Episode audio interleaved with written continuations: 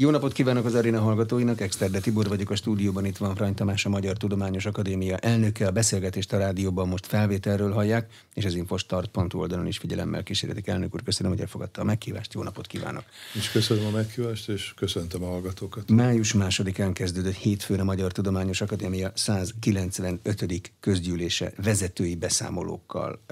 Végleges és stabil az akadémia helyzete a kutatóhálózat elvesztése után most már? Én úgy gondolom, hogy stabilizálódott. Az előző közgyűlésen a, a megszavazott új akadémiai küldetési nyilatkozat, az azt hiszem, hogy elindult a megvalósulás folyamataiban, és az, hogy az elnöki beszámolót a közgyűlés 94 vagy valami ilyesmi százalékos arányjal fogadta el, úgy tűnik, hogy a közgyűlés is meg van elégedve azzal, hogy hogyan és milyen tempóban halad a vezetés a programok megvalósításával. Más eszközök birtokában más az akadémia küldetése? Hát nyilvánvaló, hogy a kutatóhálózat elvesztésével jó néhány programot új, újra kellett fogalmazni ami nem azt jelenti, hogy kevésbé hatékony az akadémia, hiszen itt arról van szó, hogy elvesztettünk 3000 kutatót, legalábbis azoknak a közvetlen szakmai felügyeletét, ugyanakkor támaszkodhatunk ehelyett a 18 ezer köztestületi tagra, amiben persze ez a 3000 volt akadémiai kutató is benne van. Tehát úgy kellett átfogalmaznunk a feladatokat és azok megoldási módozatait, hogy a 18 ezres köztestületi tagságra támaszkodhassunk. A viszony a kormányjal rendeződött, ami még az ön előtti elnöki ciklusban egy ideig nem volt felhőtlen. Én úgy gondolom, hogy rendeződött, hiszen én továbbra sem fogadtam el azt, hogy a kutatóhálózatnak jobb hely van kint, mint az akadémia ernyője alatt. Ezt a kormány megérti, és én úgy gondolom, hogy előzetes megbeszélések alapján is joggal számítok arra, hogy az új kormány megalakulása után ezt a kérdést felmelegítjük. És én úgy gondolom, hogy a pandémia, majd a háború, a fenntartató fejlődés, klímaválság, stb. ezek mind arra hívják fel a figyelmet, hogy az ilyen krízis helyzetekkel jobb úgy szembesülni, hogy korábban az alapkutatást minden ilyen területen magas szinten műveltük.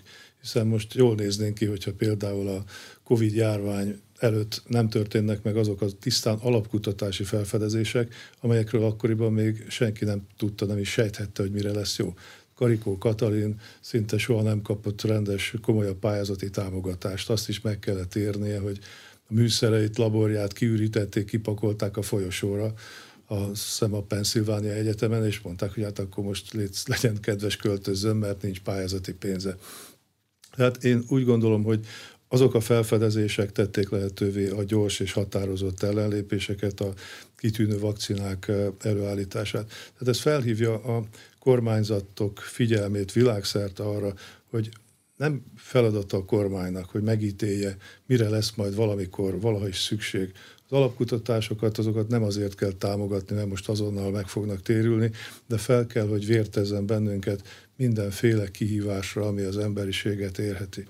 Tehát ezért nem szükséges az, hogy kormányzati felügyelet alatt tartsunk alapkutatási pályázatokat, alapkutatásokat végző intézeteket, Ezeknek a legjobb felügyelője a Tudományos Akadémia, amelyik szinte kizárólag a tudományos kiválóságot uh, tekinti uh, alapfeltételnek ahhoz, hogy egy-egy, egy-egy ilyen tudományterületet vagy egy adott kutatócsoportot támogasson.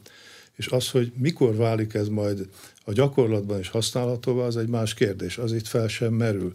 A kormányzat meghatározhatja persze maga prioritásait, ezeket például a Nemzeti Kutatásfejlesztési Hivatalon keresztül, ahol innovációs pénzeket kezelnek, vagy alkalmazott kutatásokat támogatnak, ott érvényesülnie kell természetesen a kormányzati prioritásoknak, hiszen ezek azonnal megtérülő népgazdaság számára, vagy a társadalom számára eh, azonnal használható eredményeket produkál.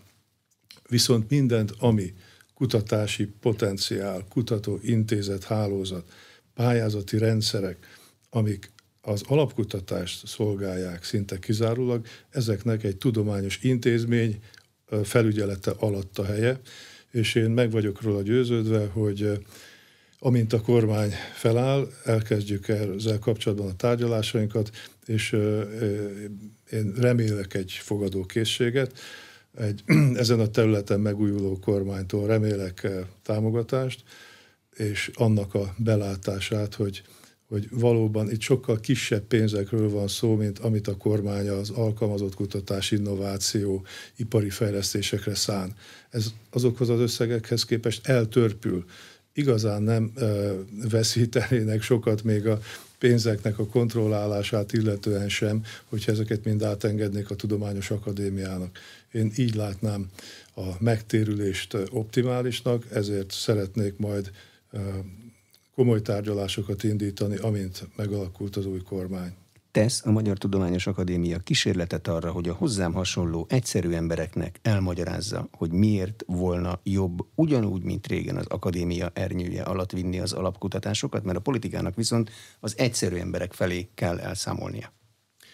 Itt van egy gyakorlati és egy, egy elméleti megközelítés ami mindkettő azt támasztja alá, hogy a kutatóhálózatnak az akadémia alatt a helye. A gyakorlati az az, hogy a kutatóhálózatot kiszolgáló teljes ingatlan hálózat az az akadémia tulajdonában van. Viszont egy törvény írja elő az akadémiának, hogy a korábban a kutatóhálózatot kiszolgáló és azokat befogadó ingatlanokat ingyenesen adja használatba, a most már LKH, az az Ötös Lorán kutatóhálózatnak hívott kutató intézeteknek, és ez rendkívül sok anomáliát okoz. Ha bármilyen jellegű felújítás, renoválás, egy plusz épületrész hozzáadása, netán egy teljesen új kutatóház építése van napirenden, akkor ugye súlyos ö, ö, tulajdonjogi viták keletkeznek, kifizesse a felújítást miénk a, a tulajdonjog, de ők a használói. Ezt egy egyszerű ember is el tudja képzelni, hogyha hát, ez ilyen közös igen. ló volna valakivel, akkor abból problémák adódnának. Igen, a törvényben az le van írva, hogy a használó fedezze a felújítást, de ilyenkor visszamutogat ránk az LKH, hogy mi már eleve olyan rossz állapotba adtuk oda. Tehát azt nekünk, mint akadémiának kellene felújítani. Aztán az új épületek. Eh, megszavazta már a kormány, hogy három vagy négy kutatóintézetnek egy új épületet vagy épületrészt eh, kell felépíteni. A Palkovics miniszter úr tárcája kapta meg a feladatot, hogy erre azt az összesen 36,5 milliárd forintot teremtse elő. Ez nem történt meg, és a tervezések már lezajlottak, de még mindig egyetlen kapavágás sem történt, aminek elsősorban az volt az oka, hogy ha a kormány ragaszkodik ahhoz, hogy a felépített új épület az eh, állami tulajdon legyen, akkor az akadémia nem adhat tulajdonosi hozzájárulást, hogy a telkére valamit építsenek, ami nem az övé, hiszen az a terület értéktelenedés vagy értékcsökkenéshez vezetne. Ha én egy ilyen aláírnék, akkor köztestület nyugodtan citálhatna engem ütlen kezelésére a bíróság elé. Csökkentette az akadémia tulajdonának értékét. Így pontosan. Viszont ha a, az akadémia tulajdonává válna, ami teljesen logikus, hiszen az akadémia telkén épül fel, azt pedig jelen pillanatban, azaz, hogy kicsit korábban még a kormányzat ellenezte, ki tudja, hogy mi ilyen szelek fognak fújni majd az új kormány alakulása után. Tehát, hogyha a kutatóhálózat visszakerülne az akadémia ernyője alá, akkor mindezek az ingatlan problémák megoldódnának. A felügyeletet nem kell visszaterelni a köztestület alá, hiszen egy 18 ezer fős köztestület vagy akár ha csak a 365 akadémikusról beszélünk, ezek egy közteset nem alkalmas arra, hogy egy kutatóhálózat munkáját szakmailag felügyelje. Az értékelésében viszont, az eredmények értékelésében viszont igen komoly szerepet játszhat, ahogy játszik ma is. Majd talán, ha későbbiekben kitérünk az MTL kiváló kutatói pályázat elindulására és sikerére, akkor majd látni fogjuk, hogy miért. Tehát ez az elméleti indoklása annak. Viszont ha az én korábban kétfejű sas modellként emlegetett modellemet alkalmazok, akkor nem kell attól félni, hogy majd az irányítást visszaveszi ez a 18 ezres köztestület, hiszen a kétfejű sas modell pontosan arról szól, hogy külön alfejezetként térne vissza a kutatóhálózat az akadémia ernyője alá, és az alfejezeteknek meghatározná a parlament a költségvetését. Tehát az akadémia elnök, amik az egyik fej, az nem tudná befolyásolni a LKH elnökének a költségvetését, amelyik a másik fej. Jelen pillanatban Marót elnök úr. Ez egy De, kiérlelt koncepció, ezzel, ez ha megalakul az új kormány alá május után, akkor ezzel mennek és tárgyalnak? Így van, a részleteket egyelőre Marót elnök úrral tárgyaljuk, hiszen ha együtt folyamodunk a kormányzat képviselőihez, akkor sokkal nagyobb az esély arra, hogy ezt elfogadják, mint hogyha én külön mennék oda. 95 magyarországi tudományos műhelynek és intézménynek adtak MTA által kiválónak elismert kutatóhely minősítést. Ez a 95, ez mihez képest sok vagy kevés? Magyarán mi mutatja meg az MTA által elismert kiváló kutatóhely cím értékét? Hát, hogyha azt veszük, hogy a 110 pályázóból 95 megkapta, akkor nyugodtan rálegyinthetünk, hogy hát ez nem igazán ér semmit, hiszen gyakorlatilag szinte mindenki megkapta. De ha azt veszük figyelembe, hogy Magyarországon jelen pillanatban 1000-2000 körüli kutató műhely van, ezek lehetnek egyetemi tanszékek, intézetek, volt akadémiai kutatóintézetek, ipari kutatóhelyek, stb. Ezekből biztos nem számoltuk meg, de 1000-2000 körül biztos, hogy vannak. Ha ezt veszük alapul, akkor nyilvánvaló, hogy csak a krémje pályázott első körben, hiszen a kritériumrendszer az rendkívül szigorú volt. Tehát ők is láthatták, a java láthatta, hogy meg tud-e ennek felelni, és nyilván azok pályáztak, akik számíthattak egy, egy pozitív elismerésre. Úgyhogy ha ezt nézzük, akkor az a 95 az egyáltalán nem sok, hiszen mondjuk 1000-2000-ből 95 az, az egy nagyon kicsi százalékos nyerés. Viszont aki végignéztem én is a teljesítményeket ezeknél az intézményeknél, abszolút megérdemelték ezt a kitüntető címet. Milyen típusú kutatóhelyek vannak ezek között? Alapkutatók, alkalmazott kutatók, ipari kutatók? Teljesen vegyes. Teljesen vegyes, és a, a humántudományoktól egészen a matematikáig, élettudományok minden területéről, csak például a Debreceni Egyetemről 20 fölötti tanszék pályázott, és ezek is a bölcsészettudományok, társadalomtudományoktól egészen az orvostudományokon keresztül a műszaki tudományokig. Úgyhogy nincs specializáció. Ami nehéz volt, hogy egy olyan egységes kritériumrendszer dolgozzunk ki, amivel összehasonlíthatóvá válnak a teljesítmények a különböző tudományterületeken.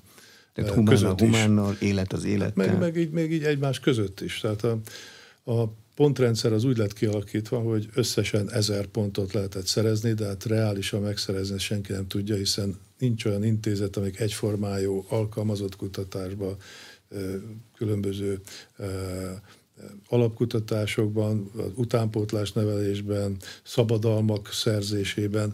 Tehát az intézetek többsége ezek közül egyikbe, másikba jó.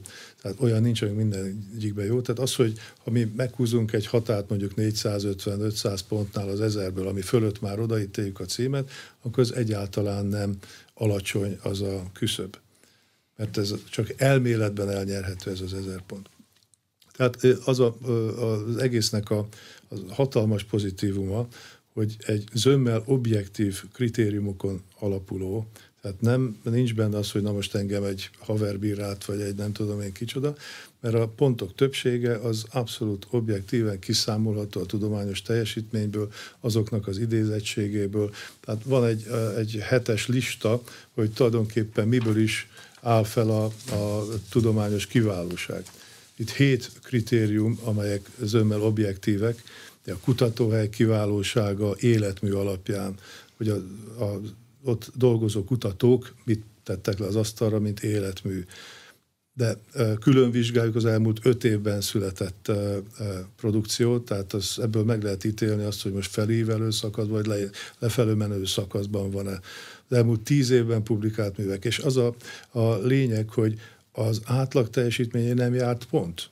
Tehát itt pontot, mi itt valóban kiválóságot mérünk, tehát csak azokért a, az eredményekért, teljesítményért járt pont, ami, ami messze fölötte van az átlagosan elvárható szintnek. Tehát a publikációknál megnéztük azt, hogy az értékelésen az idézettség alapján az alsó 50 ba tehát percentil idézettséget néztünk az adott tudomány területre jellemző idézettségi adatokhoz képest az illetőnek a cikke az mennyit ér. Tehát 50 ba tartozó nem is kapott pontot. Az 1 ba a top 1% top 10 és top top 20%-ba tartozó művek viszont progresszíven magasabb és magasabb pontot kaptak. Tehát abszolút a kiválóságra fókuszáló, az esetek többségében zömmel objektív adatokon alapuló mérésről van szó, és ilyen nem létezett korábban Magyarországon, és én úgy tudom, hogy külföldön sem.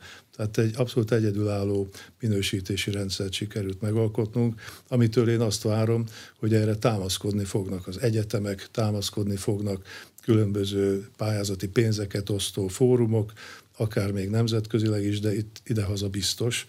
Tehát e, válogassanak az NKFIH például, amikor bírál egy pályázatot, válogassanak azok a munka vagy kutatóhelyek közül, azokat részesítsék előnybe, mikor odaadnak egy pályázatot, amelyek átvitték ezt a lécet. De az MTA, mint brand, az elég ahhoz, hogy az itt kiváló kutatóhely címet elnyert intézetek ezt használják itthon és külföldön?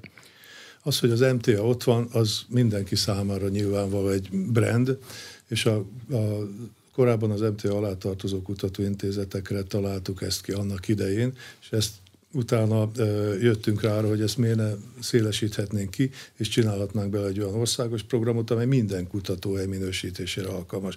De a kezdeti fázisban csupán arról volt szó, hogy elkerült a kutatóhálózat, LKH, kutatóhálózat lett belőle, viszont az intézetek többségét úgy ismerte a nemzetközi kutatóhálózat, vagy a különböző folyiratok, hogy a mi intézetünk például nem Koki volt, hanem MTA Koki. Úgyhogy hirtelen kokiak nem is tudják, hogy hova tegyék. Így viszont, hogy MTA kiváló kutatóhely, kísérleti orvostudomány kutatóintézet, ezt lehet úgy rövidíteni, hogy MTA Koki. Mm, és akkor hát, tudják, hogy miről van szó. Így akkor rögtön tudják, miről van szó. Tehát korábban évtizedek alatt kiépített tekintélyét és brandjét így nem veszített el a kutatóhálózat. Tehát a többi, most már egyetemek száma is megnyitott pályázati rendszerben pályázó többi kutatóhely, és én nem hiszem, hogy szégyelni azt, hogy kiteszi. Itt a, a kérdés inkább úgy merül fel, hogy, hogy mi haszna van belőle. Tehát haszna igazából akkor lesz, hogyha minél több kutatási pénz, vagy netán személyállományfejlesztés esetében az adott egyetem rektora, vagy a pályázatot adó különböző források figyelembe vennék azt, hogy megkapta az MTA-tól ezt az objektív kritériumok alapján történő címet, vagy nem. Tehát próbálunk minél több dolgot kötni ehhez a, a, a minősítéshez. Az akadémián belül ez már működik, tehát a lendületprogram, stb., amit az akadémia kiír, ott egyértelmű prioritást élveznek azok a kutatóhelyek, amelyek megkapták ezt a címet. De folytatják a programot? Mert hogyha minden évben mondjuk nagyjából 95 megkapja, akkor 10 év alatt a Magyarországi 2000 kutatóhely az elemi matematika szabályai szerint sorra fog kerülni, de az meg nyilván a minőséget eh, nem őrizni meg. Szóval hogy lehet, lehet folytatni? Természetes, hogy a kritium rendszeren majd biztos, hogy menet közben fejleszteni kell, hogy az egyén kutatók egyéni minősítését az MTA a doktora cím biztosítja, ez tudományok doktora címen már 70 éve működik. Mégis még a mai napig is időnként módosításra szorulnak a kritériumok, a minimum kritériumok. Tehát mi sem gondoljuk azt, hogy amit most megállapítottunk, minősítési rendszer, az kőbe van vésve, és ezen nem lehet változtatni. Hát egyes gyermekbetegségek előkerültek a mostani minősítés során is. Ennek a tapasztalatait először szeretnénk beépíteni a rendszerbe, ez most kell egy év, tehát egy évet ki fogunk hagyni. És esetleg a jövőben is minden második évben lesz majd lehetőség arra, hogy pályázzanak az adott intézmények, vagy minden harmadikban, ezt még nem döntöttük el. Minden esetre én azt várom, hogy a következő körben már sorra fognak kerülni azok is, amelyek még nem fogják átvinni ezt a lécet. Tehát, ahogy említettem, most a krém pályázott a következő körben még biztos, hogy lesz egy jó pár kiváló, aki csak most döbbent rá arra, hogy mit hagyott ki. Most döbbennek majd rá arra, hogy az egyetemeken belül is a rektor figyelembe fogja venni, majd ha felszabadulnak laborok, hogy melyik intézet kapja, melyik tanszék kapja, vagy a e, PHD helyek elosztásánál is, melyik tanszék kapjon több PHD státuszt. És e, így majd ők is előbb-utóbb ha nyilvánvalóvá válnak az előnyök, akkor többen fognak pályázni, a kiválók is majd még észbe kapnak. De hát nyilvánvaló, hogy nagyobb lesz majd az elutasítási százalék, de akiket elutasít a pályázati rendszer, nem kapják meg a címet, azok sem mennek haza üres kézzel, mert pontosan meg fogják látni az értékelésről, a pontszámokban, hogy miben kell nekik fejlődni. És az, hogy fejlődjenek, ahhoz mi szükséges. Ez az adott tanszék vagy intézet vezetőjének egy kiváló adott helyzetképet ad az intézetéről, amelyet figyelembe vesz, figyelbe véve sokkal nagyobb eséllyel pályázhat majd két év múlva. A lendületprogram, amely még az önelnöki ciklusa előtt indult meg, ez ugyanúgy folytatódik tovább? Igen, és mivel hasznosnak és rendkívül előremutató programnak tekintjük ma is, ezért még a költségvetését meg is támogattuk, plusz azt hiszem plusz 200 millió forinttal. Az eredeti funkciójához kellene jobban visszatérni. Az eredeti funkciója a lendületnek az volt, hogy hozzunk haza minél több külföldön már jelentős tapasztalatot szerzett, jól publikáló, pályázat szerző képességgel, forrás szerző képességgel rendelkező kutatót, akiket itthon hozzunk helyzetbe legyenek olyan egyetemek és kutatóintézetek, amelyek tártkarokkal fogadnak külföldről hazatérni vágyó kiválóságok, kiválóságokat, és amit van befogadó készség és hazatérni vágyás, akkor születik majd meg egy lendületpályázat.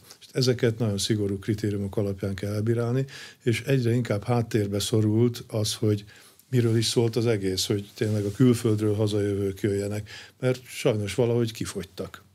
Mindenki egyre... hazajött, vagy aki nem is akart hazajönni, az nem is jött haza. Hát egyre kevesebben akartak hazajönni. Most nyilvánvaló, hogy nem az itthoni viszonyok változása miatt, hanem egyszerűen elfogytak azok, akik amúgy is tervezték a hazajövetelüket, csak várták a kínálkozó alkalmat. Na most ezt utána úgy módosították a kiírást, hogy nem csak a hazahozatal a cél, hanem az itthon tartás is cél.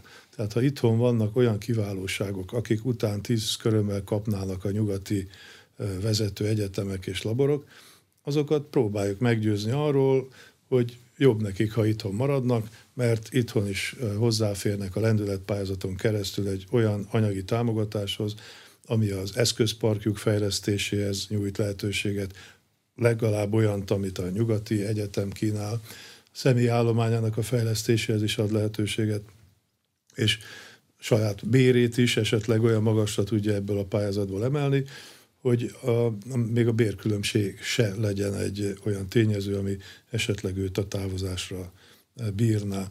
Úgyhogy a baj az csak, hogy túlságosan elment ebbe az irányba. Most De. már egyre többen vannak azok, akik előjönnek a probléma, hogy hát nekem itt ez is probléma, az is, az, az is probléma, úgyhogy én nem sokára veszem a kalapomat, bemutatnak egy-két állásajánlatot külföldi laborokból, és már mindjárt pályázó képesekké válnak. Ezzel nincs baj, csak az a baj, hogy, hogy talán kiszorítják ők a külföldről hazatérni vágyokat. Vagy így elbátortalanodnak a külföldről hazatérni vágyok, hogy olyan sok a helyi egyébként a hazai rendszerben jól beágyazott vetétárs, hogy talán ő versenyhátrányban van ezekkel szemben. Nem tudom, hogy ez valós veszélye. Akadémiának kell újraírni a lendületprogram pályázati szabályait, vagy a keretrendszerét? Hát én úgy gondolom, hogy itt legalább annyi módosításra szükség van, hogy élvezzenek prioritást. Hogyha egyforma színvonalú a pályázat egy külföldről hazatérni vágyónak, és egy itthonról külföldre vágyónak, akkor élvezzen előtt az, aki külföldről akar hazajönni. Tehát valami fajta preferenciát eh, biztos, hogy be kell vezetni, és ezzel a, jobban bátorítani azokat, akik haza akarnak jönni. Esetleg még eh, meg lehet emelni az ő esetükben az itthoni labor kialakításához szükséges pénzt. Tehát aki itthonról akar önállósodni, az már bennül valamelyik intézetben, annak már bizonyos alapműszerek a rendelkezésére állnak, viszont aki külföldről jön, annak a semmiből kell valamit felépítenie. Tehát itt a támogatást is differenciáltan kellene adni azoknak, akik itthonról pályáznak, és azoknak, akik külföldről. Két éve vagyunk benne a világjárványban. Ittuk a tudósok szavait, eh, mert sokan gondoltuk úgy, hogy az az igaz, amit ők mondanak. De azt is láttuk, hogy a tudomány embereit egészen durva támadások érik, amikor elmondják azt, amit a tudomány szerint el kell mondani. Hogy szerepelt a tudományosság meg az akadémia ebben a két évben? Én úgy gondolom, hogy az akadémia megszólalásai rendkívül korrektek és sikeresek voltak. konkrétan az akadémiát én úgy érzem, hogy nem érték támadások, hát eltekintve egy-két ilyen lapos földhívőtől, akiket nyilvánvalóan akármit mond az akadémia, az szerintük Tudósokat csak egészen konkrétan megfenyegettek. Halállistákat írtak virológiával foglalkozó tudósokról. Egészen elképesztő volt. Igen, hát szerencsére ez csak vaklárma volt. Én úgy tudom, hogy senkit nem ért konkrét bántalmazás, de mondjuk a fenyegetés is épp elég. Hát ez azt jelzi, hogy a, a szociális médián keresztül terjedő tévtanok, áltudományos fejtegetések, eredmények, ezek még mindig népszerűbbek, mint időnként egy tudományosan megalapozott vélemény. Tehát itt az akadémiának, a tudománynak úgy általában bőségesen van tennivalója. Tehát én nem azt állítom, hogy, hogy itt az akadémia tudomány népszerűsítő és ismeretterjesztő feladatait maximálisan ellátja. Ezen is lehet még javítani, de azért ha azt nézzük, hogy mit tettünk, én úgy gondolom, hogy nemzetközileg is komoly sikere volt annak az animációnak, amivel az akadémia elmagyarázta a laikusok számára, hogy hogyan is történik egy oltás, hogyan működnek az mRNS alapú vakcinák, miért nem kell attól félni, hogy ez a gényeinkbe beépül. Tehát olyan totál nonsens véleményeket kellett száfolnunk, ami nem volt egyszerű. Tehát nem lehet a tudományos tényeket pontosan leírni, mert az nem érthető. Tehát meg kellett találni azt a prezentálási módot, ami nem tér el a tudományos korrektségtől, ugyanakkor annyira egyszerűsíti le a, a problémát, hogy azt a laikus is megértse. Na most nekünk Erdei Anna főtitkár helyettes asszonyjal az élen, aki ugye immunológus, sikerült megalkotnunk egy olyan animációt, amit elkezdtek Európa szerte vetíteni. Megcsináltuk az angol verzióját is. Ez szerintem egy óriási hozzájárulás volt ahhoz, hogy visszahozza egy kicsit a sírból az oltakozási kedvet. De nem egy nyilatkozatunk volt, az elnöki bizottság az egészségért, illetve az orvosi osztálynak külön munkacsoportjai foglalkoztak azzal, hogy rendszeresen hetente értékeik a nemzetközi tudományos eredményeket, publikációkat, ezeket hetente egy e, ilyen információs levélben közreadták, hírlevélben, amiben szintén le, e, egyszerűsítették a kérdést arra, hogy azt mindenki megértse. Tehát értesülhetett a hazai közvélemény a nemzetközi e, tudomány állásáról a Covid-dal kapcsolatban, szinte napi szinten. Ez is az akadémiának köszönhető. Aláírtunk együttműködési megállapodást az EMMI-vel, a COVID kutatásokkal kapcsolatban, hogy hozzáférjenek az akadémia különböző kutatócsoportjai azoknak az adat, azokhoz az adatokhoz, amelyek egyedi módon eh, álltak elő itt Magyarországon hiszen óriási lehetőség az, hogy számos oltóanyagot párhuzamosan kezdtek használni a, a Magyarországon, míg ilyen más ország nem volt. Tehát ők is mondjuk korai stádiumban használtak kínait, aztán később orosz, később meg a, Pfizer-t, de hát ezeket akkor nyilvánvalóan a, a, járványnak különböző hullám csúcsain vagy hullám völgyein alkalmazták, tehát nem vált összehasonlíthatóvá. Viszont Magyarországon egyszerre használták mindegyiket, tehát a járványnak ugyanazon fázisában lehetett összehasonlítani különböző oltóanyagoknak a hatékonyságát. Tehát egy abszolút egyedülálló adathalmaz van itt Magyarországon, amelynek a kutathatóságát kell most az emmivel való együttműködés keretében biztosítani. Ez abszolút testhez álló feladat az akadémiának.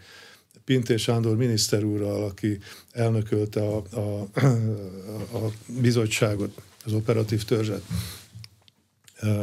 kitűnő volt a kapcsolat, többször is jártam nála is az akadémián, hogy egyengessük a, a kormányzatot is segítsük, hogy a tudományos tényekre tudja alapozni a különböző lépéseit. Ez nem volt látványos, az akadémia képviselői nem álltak a képernyők elé, erre meg voltak a más ugye, képviselői az operatív törzsnek, de a, a kormányzat is számos alkalommal köszönte ezt meg az akadémiának, és a költségvetésünkben plusz forrás biztosított arra, hogy kidolgozzunk egy post-covid stratégiát, illetve egy hosszabb távú pandémiás tervet, hogyha bármi hasonló történne, akkor ne érjen az bennünket készületlenül. Ha van adat, és azt megkutatják, akkor egy akadémiának kell annyira bátornak lennie, hogy a végén megmondja, hogy melyik vakcina volt hatásos, melyik volt kevésbé hatásos, amikor a vakcináció időszakában a kormánynak nem volt választása, azt kellett használnia, ami van. Ez így igaz. A pontos értékeléshez az a baj, hogy még mindig nem lesz kellő mennyiségű adat, ugyanis csak a humorális immunválasz, tehát a termelődött ellenanyagokat tudjuk nagy hatékonysággal és viszonylag olcsón mérni. Viszont a, a celluláris, a sejtes immunválasz, hogy mennyi memória sejt keletkezett az adott vakcina hatására, azt jelen pillanatban olyan drága lenne mérni, hogy abból még mindig nincs egy akkora adatbázis, amiről konklúziókat lehetne le, levonni. Kisebb mintaszám már rendelkezésre áll, erről a kormányzat ki is adott egy közleményt, hogy igenis a memóriasejtek esetében, tehát a celluláris immunválasz esetében a kínai is jól teljesít. Most, hogy ezek a memóriasejtek milyen számban, mennyi ideig maradnak meg a különböző oltottakban, ez megint csak egy olyan kérdés, amit az időbeli lefutását kell vizsgálni, tehát itt hosszú időt fognak figyel, igénybe venni ezek a kutatások. De a szándék megvan rá, és nyilvánvaló, hogy az akadémia, ami konkrét kutatási eredmény, azt nyilvánosságra hozza, ami viszont szakpolitikai, szakmapolitikai döntéshozatalban alapvető szerepet játszik, azt mi a kormányzat rendelkezésére bocsátjuk ezeket az ismereteket, és dönts el a kormányzat, hogy mi az, amit ebből célszerű a stratégiánknak a bevezetése, vagy stratégiánknak a a végrehajtása szempontjából mi az, amit célszerű a széles nyilvánosság tudomására hozni.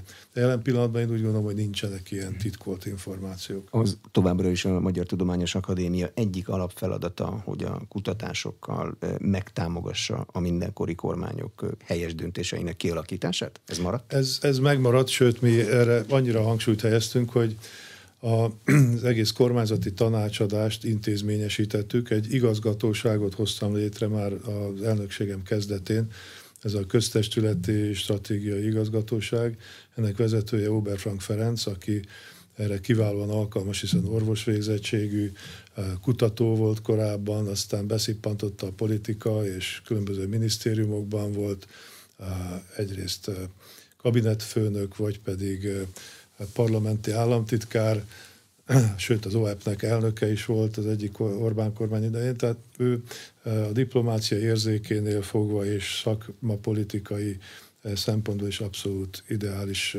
irányítója a kormányzati kapcsolattartásnak.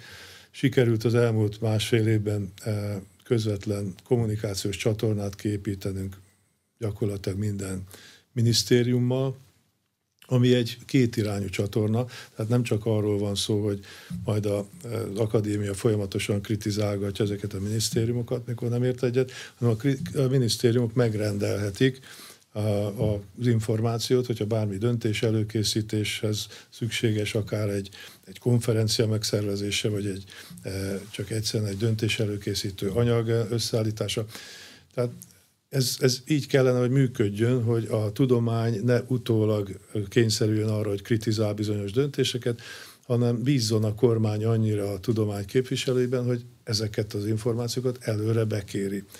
A kutató pedig ne sértődjön meg akkor, hogyha nem egy az egybe követik a tanácsait, mert egy politikusnak nem csak a, a tudomány által sugalt információkat, vagy döntéseket hozhatja meg, hanem elképzelhető, hogyha figyelembe kell venni a az ország anyagi helyzetét, a környezetünkben lévő politikai helyzetet, vagy ilyen, olyan egyéb faktorokat, akkor ez mindig egyfajta vektor a döntés irányába. Hiába mondja a tudomány, hogy mint egy iránytű erre van észak, erre kell menni, ha ő más vektorokat is figyelembe vesz, akkor elindul egy másik irányba, de legalább tudni fogja, hogyha csak a tudomány számítana, akkor merre kéne mennie, és ehhez képest kell megmagyaráznia majd magának, meg a társadalomnak, meg a kormánynak, hogy miért megyünk mégis erre. Tehát alapvető jelentőségű ez a tudományos tanácsadás, és az akadémia ezt felkínálta, a kormány bizalmát én úgy gondolom, hogy megszerezte, és természetesen ez nem jelenti azt, hogy ha kritizálni valónk van, akkor azt keményen kritizáljuk is. De nem gondoljuk azt, hogy a kritikát úgy kellene kezdeni, hogy a széles nyilvánosság előtt. akkor a kormány már csak politikai megfontolásban is esetból is esetleg ellenáll ennek a tanácsnak. Vagyis az ha akadémia viszont... figyelembe veszi a hatékonyságot, először Pontosan. saját csatornáján próbálja. Így van, így van, ezért léteznek ezek a csatornák, és hogyha nem működik, akkor elgondolkodhatunk azon, hogy akkor a mi levelünket, amiben felhívtuk a figyelmet a kormánynál erre vagy arra a dologra, ezt a levelünket megjelentetjük a saját honlapunkon, és akkor megismerheti ezt a társadalom is. Esetleg a társadalom gyakorol majd nyomást a kormány, hogy uraim, hát itt az akadémia megmondta, hogy, például a klímaváltozás miatt most már azért muszáj lenne elmenni ilyen vagy olyan irányba, de lehet ez éppen az oltás, vagy, vagy bármi egyéb, vagy a háborús viszonyok, ami és de, szintén a tudományra is azért jelentős nyomást gyakorol. Tehát jó az, hogyha a kormány előre bekéri a tudomány véleményét. Jó az, hogyha nem kérte be, utólag elfogadja a számukra címezett, és nem a New York Times-ba leközölt tanácsát, hanem nekik címezve, közvetlen az adott minisztériumnak küldött tanácsát. Pedig ezt sem, meg így sem, akkor a tudománynak kötelessége, hogy ezt mégis valahogy a közszámára hozzáférhetővé tegye, hogy ezzel a tudomány most alapvetően ezért meg ezért nem ért egyet, de a kormány mégis ezt az utat választotta, lelkük rajta, biztos, hogy megvan nekik erre az okuk. Tudott-e működni az MTA alumni program? Ezt már önindította el, de az elindítás első két évében pandémia volt, online oktatással, a személyes kapcsolattartás, az, hogy oda menni az iskolába, ez elnehezedett. Hát ezért volt a nyitó rendezvény csak most októberben. Hát a tervek nyilván sokkal korábban megszülettek, a részleteket az elnökségem első egy-két hónapjában már kidolgoztuk, és a 18 ezeres tagságunkból már akkor 1600-an bejelentkeztek a programba, kitöltötték az adatlapot, és egy kereshető adatbázis alakult ki, amelyben minden egyes gimnázium az országban megkeresheti, hogy abból a jelentkezett 1600-ból mely kutatók végeztek az ő gimnáziumukban mi katalizáljuk a kapcsolatfelvételt, most már több mint száz középiskola lépett be aktívan a programba, akik használják is ezt az adatbázist. Most tettük hozzáférhetővé azt a költségvetést, amire megint csak a gimnáziumok pályázhatnak, ami fedezheti a, a vidékre utazó előadónak a utazási szállásköltségét, fedezheti utána a diákok számára az előadó társaságában rendezett klubrendezvényeket, annak Legyen ott költségét. Egy literüdítő, vagy valami. Hát így van, így, hát én sem pesgőre gondoltam, ha csak nem kölyök pesgőre, de e, tehát, hogyha infrastruktúrális beruházásra van szüksége az iskolának, hogy legyen egy jó minőségű uh, olyan videó felvevő készüléke, amivel olyan minőségbe vennék fel az előadásokat, hogy azt ki tudjuk tenni mi is az akadémia honlapjára. Egy ilyent is egyébként kiépítettünk, egy olyan videótárat, ahol az összes alumni program keretében elhangzott előadás videó felvétele lekereshető, letölthető, megnézhető. Tehát így most már anyagilag is fel tudtuk karolni ezeket az iskolákat. A megnyitó rendezvény az a Veszprémi Lovasi László gimnáziumban volt, nem azért, mert én ott végeztem, hanem azért is persze, de egyébként a Veszprémi Lovasi az most már évtizedek óta benne van a top 10-ben, sőt, talán két vagy három évvel ezelőtt éppen az első volt a Lovasi. Tehát valóban az ország egyik legjobb középiskolájában történt ez a nyitó rendezvény. Én ott csak egy nyitó előadást tartottam, röviden vázolva a program jelentőségét, és utána következett négy szakmai előadás a négy fő tudományterületről. Itt behoztuk negyediknek a műszaki innovációt, ipari kutatást is. Tehát volt egy humán, bölcsészet, társadalomtudományok területe, volt egy élő természettudomány, és volt egy élettelen természettudomány vagy matematika, és aztán ez a negyedik a műszaki. Hogy tudják az előadók, akik ugye akadémiai köztestületi tagok, nem pedagógusok, nem középiskolai tanárok nyilván jelentős részükben, ezt úgy előadni, hogy az a hallgatóság számára befogadható legyen. Nem egyetemi előadás, nem szeminárium. Igen, hát ezért gondoltunk arra is, hogy képzést is tartanánk ezeknek a, a előadásra jelentkezőknek. Hát idősebb akadémikusaink azért már millió ilyen tartottak, tehát náluk ettől nem kell félni, ők a médiában, tévében, stb. is rendszeresen vállalnak előadásokat, amit hát én is megtanultam a Minden Tudás Egyetemén, amikor a, szerkesztő az előadásom szövegébe, vagy 85 helyen írt bele, hogy ezt se értem, ezt se értem, ezt se értem. Az a feladata a szerkesztőnek. Hát így van, pontosan, tehát az ember szépen lassan ezt a karrierje során megtanulja. A fiatal kutató viszont azért fogja hamar megtanulni, mert ő még beszéli azt a nyelvet, amit a mai középiskolások, hiszen ő is nemrég végezte el azt a középiskolát. A szaknyelvet pedig, hát azt azt meg fogja tanulni, hogyan kell kiváltani valami magyar kifejezéssel, vagy ha nem, akkor majd a diákok elkezdenek zajongani és zugolodni, hogy na azért ezt se értem, meg ezt se értem, hogy, hogy professzor úr, vagy, vagy volt diáktárs, légy szíves, és ezt másképp magyarázd el. Erre is jó az, hogy ezeket a 20 perces előadásokat, amelyeket egy ilyen 10 perces kérdésblokk követ, utána aztán szabad klub foglalkozás keretében folytatják, ahol már tényleg üdítő és kávé mellett, vagy teázgatás közben a diákok teljesen szabadon kérdezhetnek az előadótól. Itt kialakulhatnak olyan közvetlen kapcsolatok is, ami aztán majd oda is elvezethet, hogy laborlátogatásokat szerveznek az illető fiatal kutató intézetébe, vagy más módon vonják be, még bölcsészek elviszik majd levéltárba, levéltári kutatásokba bevezetik a diákokat. Tehát itt mindenfajta tudományterületen lehetőség van, aztán egy későbbi gyakorlati jellegű foglalkozásra is, de a kulcs az, hogy valami induljon el, és hogy valami elinduljon arra, ez az alumni program, ez szerintem egy kitűnő alkalom. Megválasztották a Tudományos Akadémia új rendes levelező külső és tiszteleti tagjait is. Miért nincs az új rendes tagok között nő? Igen, ezt köszönöm, hogy felveti, mert ez egy abszolút friss kérdés, ugyanis a, egy hölgy lemondott az akadémia egyik bizottsági tagságáról arra való hivatkozással, hogy a 26 rendes taggá választott akadémikus között nincs egy darab nő sem. Hát voltak valóban mulasztások korábban, de már Lovász László akadémik elnök elődöm is ezt a problémát nyilvánvalóan detektálta, és elindult az irányelvek, az akadémikusi választási irányelvek között egy olyan jelentős módosítás, amelyik megtalálta a módját annak, hogyan lehet megnövelni az esélyét a hölgy akadémikusok megválasztásának. A levelező tagok, most levelező tag jelölés az úgy nézett ki, hogy 8 hölgyet jelöltek, és 36 férfit. Most ebből mind a nyolc nőt megválasztották levelező tagnak, a férfiak közül kilencet nem. Tehát látszik, hogy a preferencia van, és ez a levelező taggá válásnál a legnyilvánvalóbb, míg 2016-ban egyetlen nőt sem választottak levelező taggá, ugye három évente van választás, 19-ben már tizet, és most 22-ben nyolcat. Viszont a rendes tagságnál szabályrendszert kell követni, a szabály pedig az, hogy a levelező taggá válás után szignifikáns, jelentős tudományos produkciót kell felmutatni. Na ez három év alatt nem érhető el. Ha csak valaki nem kap egy Nobel-díjat, akkor három éven belül, tehát a levelező taggá választása után három év múlva senkit, gyakorlatilag senkit nem választanak meg rendes tagnak.